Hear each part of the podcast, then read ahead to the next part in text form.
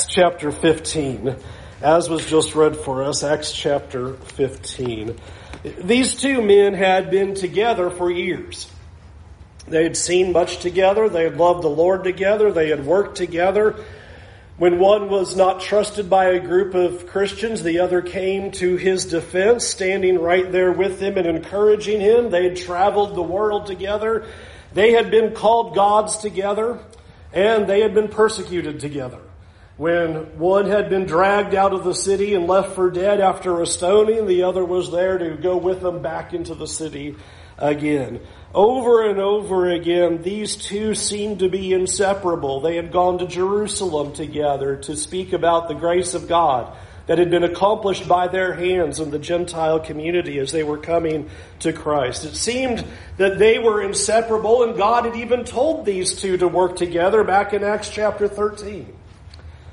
And when you think of Paul and, you always think of Paul and Barnabas, the two of them working together for the good of the gospel. It seems like they're the perfect duo. And that has to be what makes the end of Acts 15 so surprising. Uh, it, it really is something that you come across, and it is it's something that I even looked at and wondered, do, do we make a whole lesson out of this? But I think we do. Because it's not just an insignificant, oh, by the way, Paul went one way and Barnabas went another, but the text does slow down and explore a little bit about the two of them and their separation. And I believe that we can learn a lot from what they do in terms of this separation. And I'm going to spend a lot of time talking about what I think the text is not teaching us to do because I do believe this is a paragraph that has been used in some pretty bad ways to try to defend various Christian behaviors that I don't think is in the text, but rather is showing us a clear way of how we are supposed to be able to disagree with one another.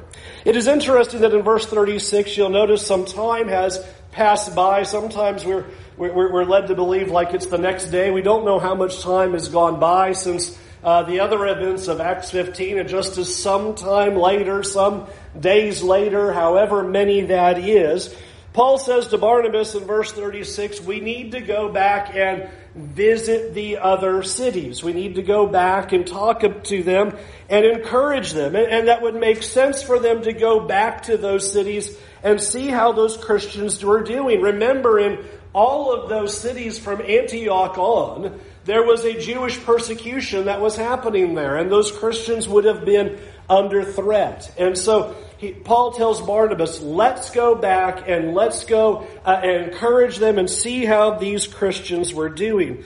Uh, you might recall that you see them doing that earlier in chapter 14 after they first went through the cities. It said they went back to those cities, encouraging those disciples to continue in, in the faith and in strengthening them in that way. And so they see this important task. And one of the things that we don't get much of a grasp of as we're reading chapters 13 and 14 of the book of Acts is that Paul and Barnabas had other companions. We sometimes visualize that there was only two of them and there was nobody else, but we are told that there were others that were traveling along with them. And one of those people that we hear about in the text is somebody named John, who's also called Mark. And so as Paul says to Barnabas, let's go back and encourage these Christians in these various cities, Barnabas seems to say, sounds good. Let's get the whole band back together. Everybody that went with us last time, let's do it again and let's go get Mark and he will come with us. And what we're confronted with there is in verse 38 where it says, Paul thought best not to take uh, with them the one who had withdrawn from them in Pamphylia and had not gone with them to the work. Now, we didn't get much of a sense of that back in Acts chapter 13 and verse 13. We were just simply told, Mark left. And you were just kind of like, okay, you know, there was no point made there. There's no statement made there. There's no weakness declared there. There's no sin stated there. It just tells us he left. But Paul then says here in verse 28, he doesn't want to bring Mark with him this time because he had left last time. And so here is Barnabas, and Barnabas says we need to take Mark. And here is Paul who says we are not going to take Mark. And it is useful to even note that in, in verse 30, uh, 39, it says, a sharp disagreement arose between them about this. This was not something where they were just kind of like, you know, if you want to take him, that's great, or you don't want to take him, that's great. I'm easygoing about this idea, no big deal. Barnabas is very resolute. Mark must come. And Paul is also very resolute. Mark must not come. And there is a disagreement about that by which there seems to be no movement. And I suppose if you think about the situation, you might be able to side with one or the other. You might even understand both sides of the coin. If you came to Barnabas and Barnabas says, let's give Mark a second chance. I mean, I know that he left early on in the trip last time, but he says he's ready to go. He wants to be with us. Let's bring him along. It would be great for him to, to see all these things. You say, yeah, that sounds like a great idea.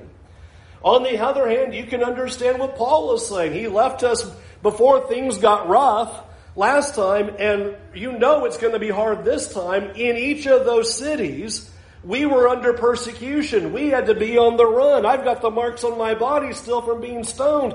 It's not a good idea to bring somebody who might abandon us when things get tough. That is also plausible and makes sense. And sometimes when you think about that, I think it is interesting that sometimes as you pick up books, they'll talk about, so who was right? And you might have an idea in your mind, oh, this guy was right. But I do find it important to observe that the text does not say that somebody was right and somebody was wrong. The text doesn't weigh in. God does not come in and go, Barnabas was foolish for bringing somebody who had abandoned them in the past to bring him again. Or it doesn't say, you know, Paul was being really hard nosed there and he needed to be a whole lot more great. The text does not say that. It just leaves it as if both are right. And the text leaves it as this is something that there's not really a path to compromise. I mean, how do you compromise? We'll take Mark half the time. I mean, that's, what are you going to do when one person says, we've got to take him, and the other says, there's no way that we can take him? What is going to be the solution? And I think the point that is just being simply made here that I think is important as we begin to consider this text is ultimately that they are disagreeing on the best path to accomplish the goal that's before them. The goal that is before them is that God has told them they're supposed to be going and spreading the gospel throughout the regions. And in the effort of doing this, they want to check back in on these churches that they've already visited. And so what are they going to do to accomplish the task? And what we see is as a suitable solution here that they have is that we're told in verse 39 that they are going to decide to separate. And so in verse 39, we are told that Barnabas is going to take Mark to Cyprus and Paul is going to take Silas to Syria and to Cilicia. If you might remember on the journey, those are the areas that both Paul and Barnabas went, and it almost seems like they divided up by geography. And so Barnabas is now going to go to the island of Cyprus, and Paul is going to take Silas, and they're going to go to Syria and to Cilicia. It is also worth observing at the end of the text that you will notice that nobody's criticized there either. The church in Antioch does not go, Paul, how dare you? Why aren't you going with Barnabas? Or Barnabas, what's the matter with you? You'll notice that there's a commending there that, that's given that we see in verse uh, 40 that Paul chose Silas and departed, having been commended by the brothers to the grace of the Lord, and, and they went through Syria and Cilicia, strengthening the churches. Now, as I mentioned, this text has been used in an awful lot of interesting ways that I want to talk about for a few minutes. A lot has been written about this disagreement. I think there's been a lot of misuse about this, this disagreement. I'll reveal to you a couple of them that I encountered in preparation for this, this study. One author said this, Paul and Barnabas could have separated on good terms, still disagreeing, but with a cordial Christ honoring attitude. Instead, it seems they left each other in bitterness. Another author wrote, The omission of a harmonious conclusion indicates the unstated but undeniable failure of two of the greatest souls the church has ever known. And maybe I'm just too much of an optimist. But do we have to assume that? Do we have to come into this text and assume one or both individuals sinned in how this has come about or sinned in the outcome? I was very taken aback by this to say, well, it seems they left each other in bitterness. It doesn't say that. It doesn't say that. It doesn't say that there was any kind of problem to that degree. And I think it's important for us to think about what we might be implying about this. Does a disagreement mean that we have to leave each other in bitterness? Does a disagreement mean that we have to yell at each other, fight with each other, slander one another? Do we have to imagine that Paul was throwing chairs and Barnabas threatened to quit the Antioch church over this? Is this how we have to visualize what disagreements have to look like? Among the people of God? Do we have to presume that the split was filled with anger and acrimony? Do we have to assume that there was a hatred that boiled up and an anger that just was flared over this disagreement that they have with one another? I might be too optimistic, but I don't see a reason to read those emotions or those actions into the text. I don't see that that is what is going on here.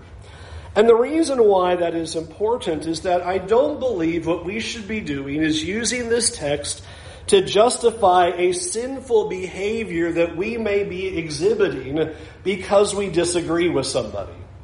And often I've seen this text used that way. Now there is a major falling out, there's bitterness, there's anger, there's sin, and the response of why that's okay is, well, you know, Paul and Barnabas, they had a sharp disagreement and they had to separate. I don't think this is the text to say that that makes that okay. I don't think this is the text that we can go to and say, well, this allows me to have any kind of sinful actions or sinful behavior. Because the text here doesn't say anything along those lines. It doesn't say anything about their disagreement d- dissolving into sin, dissolving into some kind of thing that demanded a repentance or that there was something wrong. But rather that you see at the end of the paragraph is that it seems that the church in Antioch is approving of the situation and is blessing them as they go. That they're not having to sit down and saying, well, you two really got to work this out because this, this hatred is just overflowing and this bitterness that is just spewing out of the both of you needs to be resolved. The text is not giving us that. And I think it is important that we would not use this text as a way to justify or be a model that this allows us to have a temper tantrum in the church, or if we don't get our way, we threaten to quit, or we can be slandering other people because we disagree, or we can have bitterness towards somebody, or have outbursts of wrath towards somebody because we disagree, that we can air the dirty laundry of our grievances about somebody because we disagree. That's not what we see happening here. At least it's not stated that. And I don't think we have any room to come here and go, well, that makes it okay when I act that way. And if I were to have sinful, sinful behaviors in my disagreement, this is the way to prove that that makes that okay. The scriptures were clear. We don't slander. We don't have outbursts of wrath. We don't act that way. We don't have selfish ambition. We put the interests of others ahead of ourselves. We can't allow those commands to be set to the side and say, well, those don't apply when we disagree with each other. I would argue all the more that those apply all the more when we disagree with one another. And I believe that they would have practiced that here. I also don't believe that this text should be used as some sort of template to say that this means that church divisions are okay. This is not a text to warrant that people have a right to get up and set the church and then cause a division and start a new church down the street. I don't see that that's what's being used here in the text as well. And I'm stunned how often that does happen. I, I, am awfully surprised how often that will happen. We're a preacher or a leader, but it seems like it's preachers who like to do it, who get upset, whether rightly or wrongly, about something that is going on in the church or with their leadership or with other people, and the solution is they're going to start a church down the street. And we have to remember that whatever is happening here, Paul clearly commanded, and without hypocrisy, there's not supposed to be divisions among us. I don't believe what we have is Barnabas going to Cyprus, starting the anti Antioch church or the anti Paul church, or that Paul went around Cilicia and um, Syria telling them about how unsound all those uh, Barnabas churches are in Cyprus. I don't see that that's what's happening here. And I don't think that's the way this text should be applied. I think it is important that we realize that that's not what this is saying. And I want you to be aware of that. I want you to hold me in account as well. I'm not allowed to get mad at you and go start a church and call myself the West West Palm Beach Church of Christ. Okay?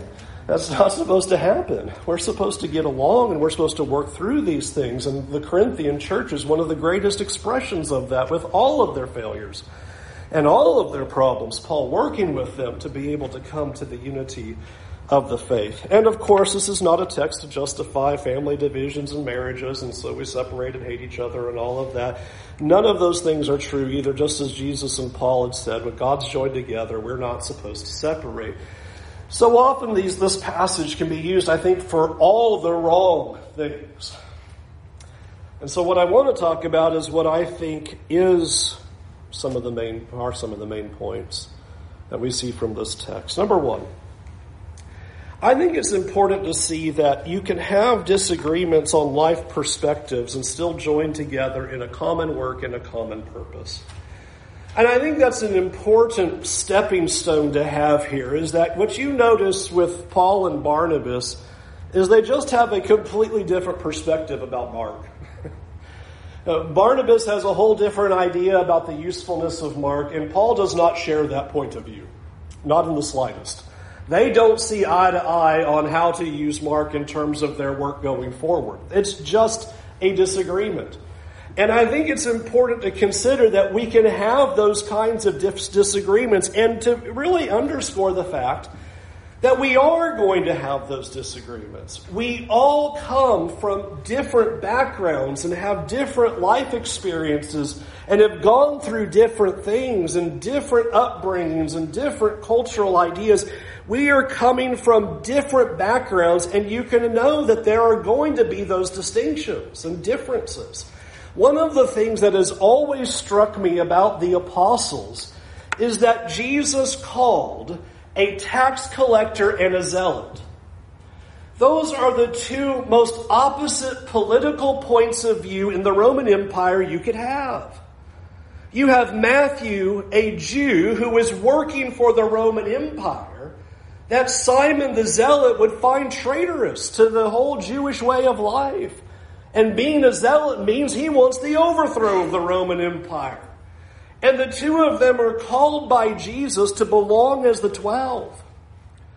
And I've always looked at that, been amazed by that, but considered that God is telling us something about how we are able to work together, even if you come from different occupations, different backgrounds, different life perspectives, all of the like. That they were able to come together and work for the same goal that they were able to come together even with the extraordinary differences that they came from. And to be able to find the common ground of the gospel and the common ground of the work that lied before them and to do that very work. It was about four years ago that Casey Gray came down here to work with us and to work with me. And it was interesting because I knew when we were going to get together, and he had first visited and we were having a couple of days of discussions, that you have two people whose backgrounds are so different. You have Southern California and Northern Alabama. And we have completely different life experiences completely different experiences among Christians, different experiences in churches, different experiences in how we were raised, different points of view and perspectives on a whole number of things. I mean, the guy would drive me crazy drinking sweet tea and saying roll tide. I mean, he'd coming in from something completely different than me. And I'm just sipping my Diet Dr. Pepper going, okay, I don't get you, buddy. the differences were many. And I learned so much from him, and I hope he learned a lot from me. That with all of the different backgrounds and completely different way we were raised and completely different culture and completely different way we looked at church life and looked at the scriptures, we came together and we were able to work together for the good of the gospel.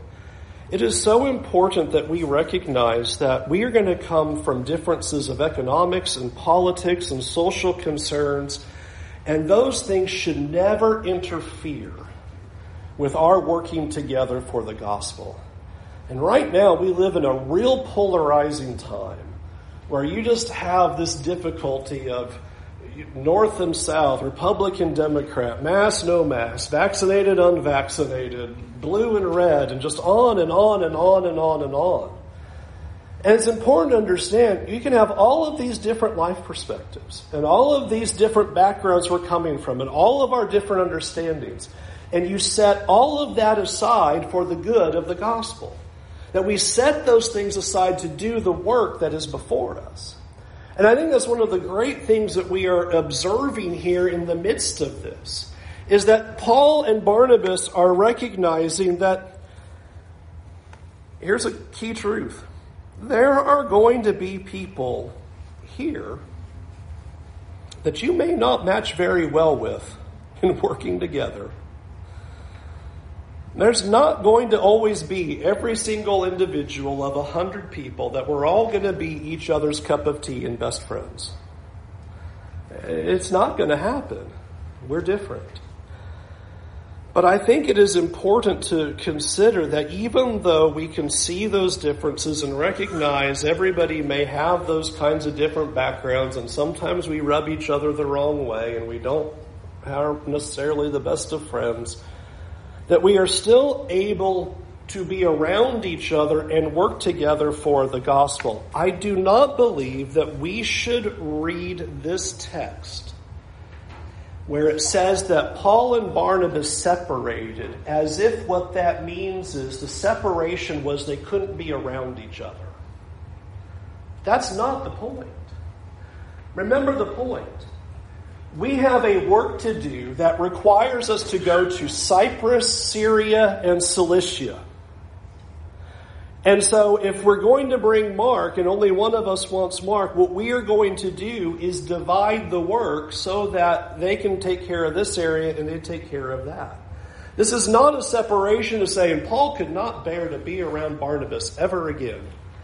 You know, that's why they had to separate. That's not the reason of the separation. The separation is not about the personalities or the life perspective or any of those kinds. That's not the issue. The issue is there was a singular work that had to be done. And so the best way to be able to do that was to divide the work and say, you do this part over here and you do this part over here and we can accomplish the goal that is before us. That the point of the text is not to say, okay, when we disagree with each other, start new churches here, here, here, and here because we can separate because that's what the text says. That's not what this is saying. But rather, the separation would be, I'll work over here in this area of, let's say, teaching these classes. And you can work over there and do evangelism. And you can work over here and do this as we are together in this fellowship here as this group. That the work that we have together here can be tallied up and say, okay, well, you don't, I'm not your cup of tea, so maybe you shouldn't be working with me going around and talking to unbelievers. Why don't you go over here and try with these people to talk to unbelievers? Not let's move because I can't stand around to be around the person. That's not the idea.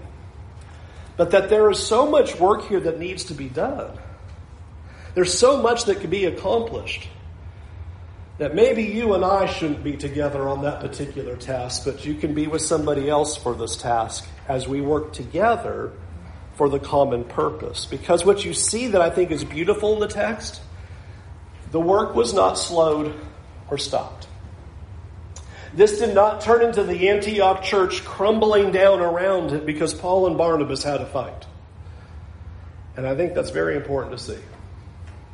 This doesn't stop the work. This doesn't devolve into personalities. This doesn't turn into a big spat. It's just, I'll do my work over here, you do your work over here, because there's so much that needs to be done, because God had given them that task to go out into that area.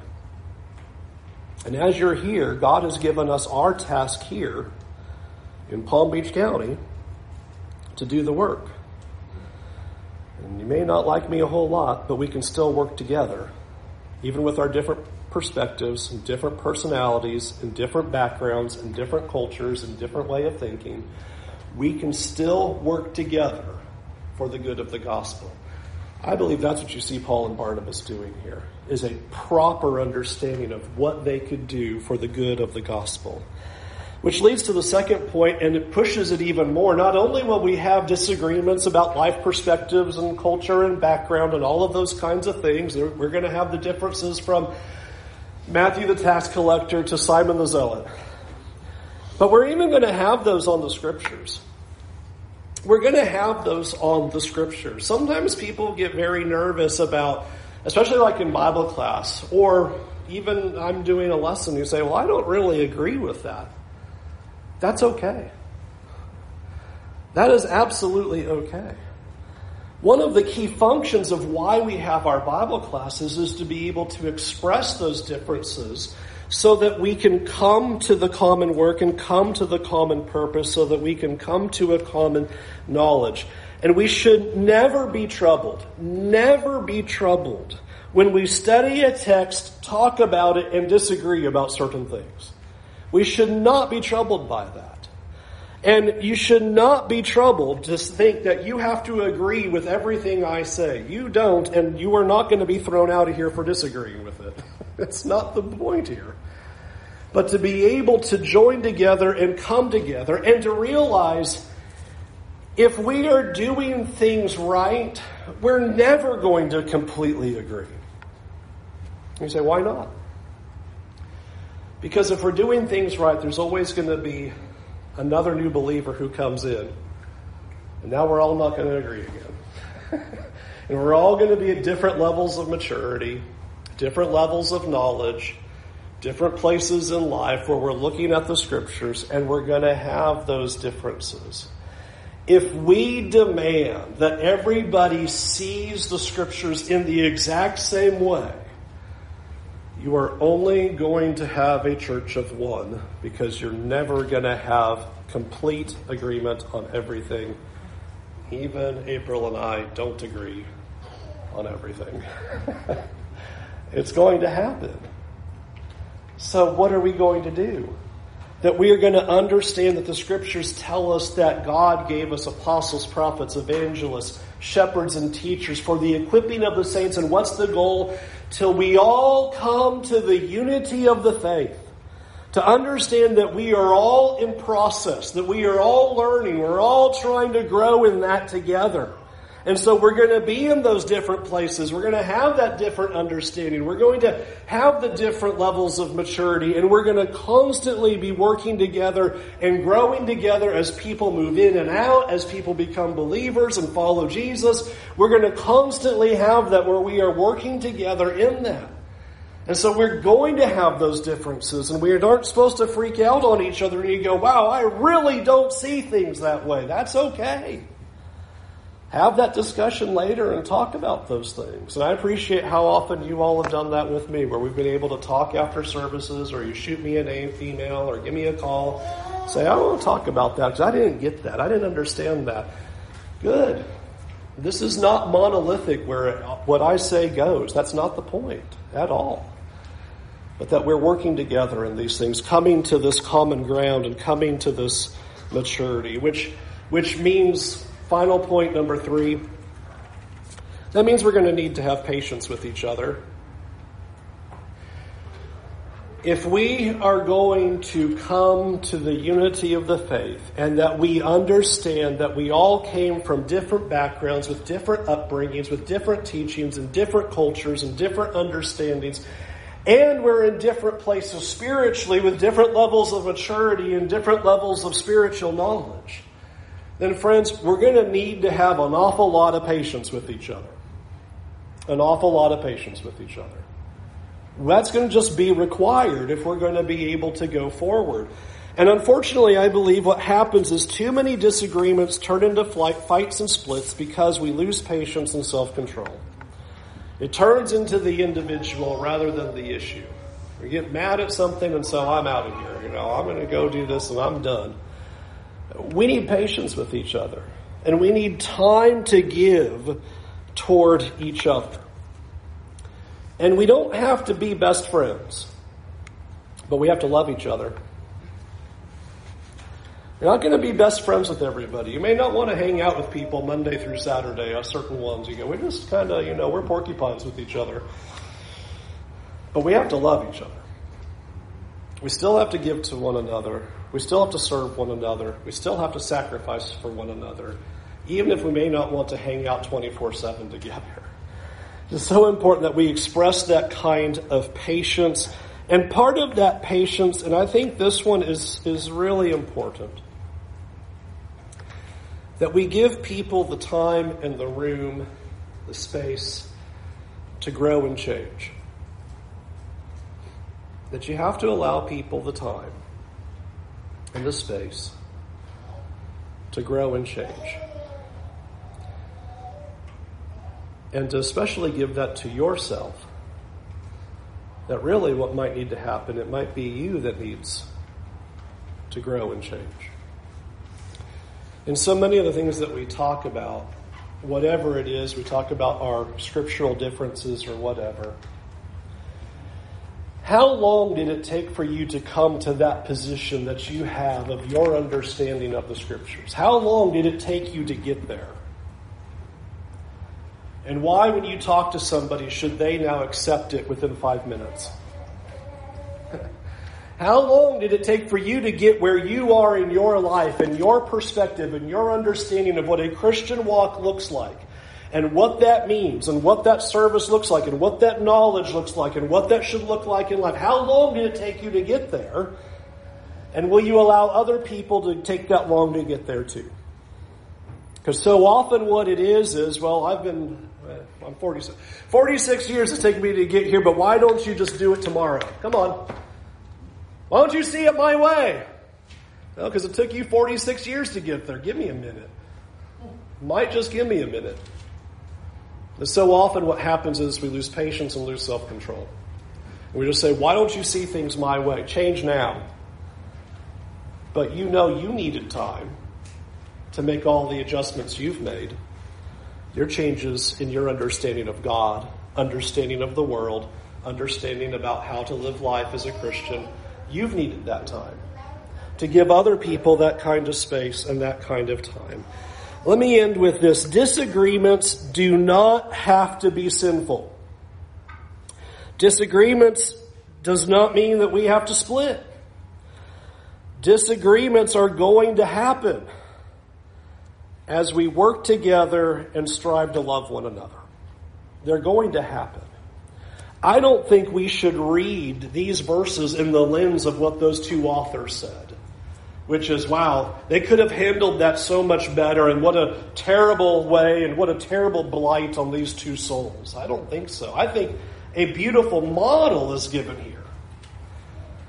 The goal is put before us, and we can divide up that work as we work together in that that there are things that we can do that we work together with each other better than others.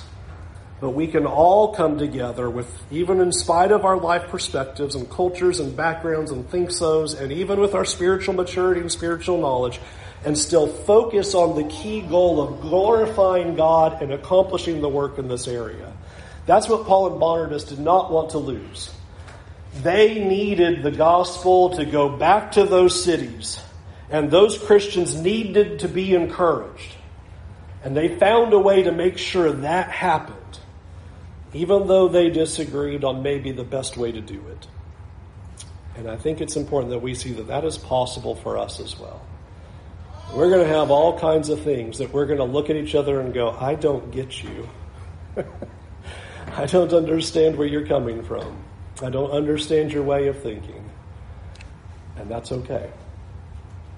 Because we are bound together by the blood of Christ.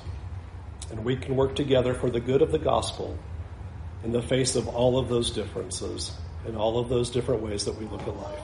Let's go to God in prayer. Heavenly Father, Lord, I first want to thank you for this group of Christians. And I am grateful, Lord, that we have had such peace and harmony among us here for so long. And I thank you, God, that you have given us that peace and that we have so many people here who have yielding, sacrificing souls who give to one another in the way that you want us to. So, Lord, thank you for this family that you have given to us. And Lord, I pray that that would always be the case going forward. Lord, help us to continue to defer to one another, to seek out each other's best interests, to do what is best for the other ahead of ourselves. Help us to look out for others before ourselves. And Lord, I pray for you forgive us for the times we haven't done that, the times when we have failed. And Lord, I pray that you would strengthen us so that we would love one another and serve one another all the more in the days ahead. And Lord, I thank you for this picture that you have given us with Paul and Barnabas. Help us to always see the importance of the work that lies ahead of us. Help us to see all the souls that are lost in this area and how much work there is that we can do. Help us to love one another in spite of differences that may arise. Help us to serve one another in, in spite of our various levels of maturity and knowledge. Lord, help us to always reflect you, reflect your glory, reflect your mercy and grace, and reflect your sacrifices you've done for us. Lord, thank you for all that you do for us.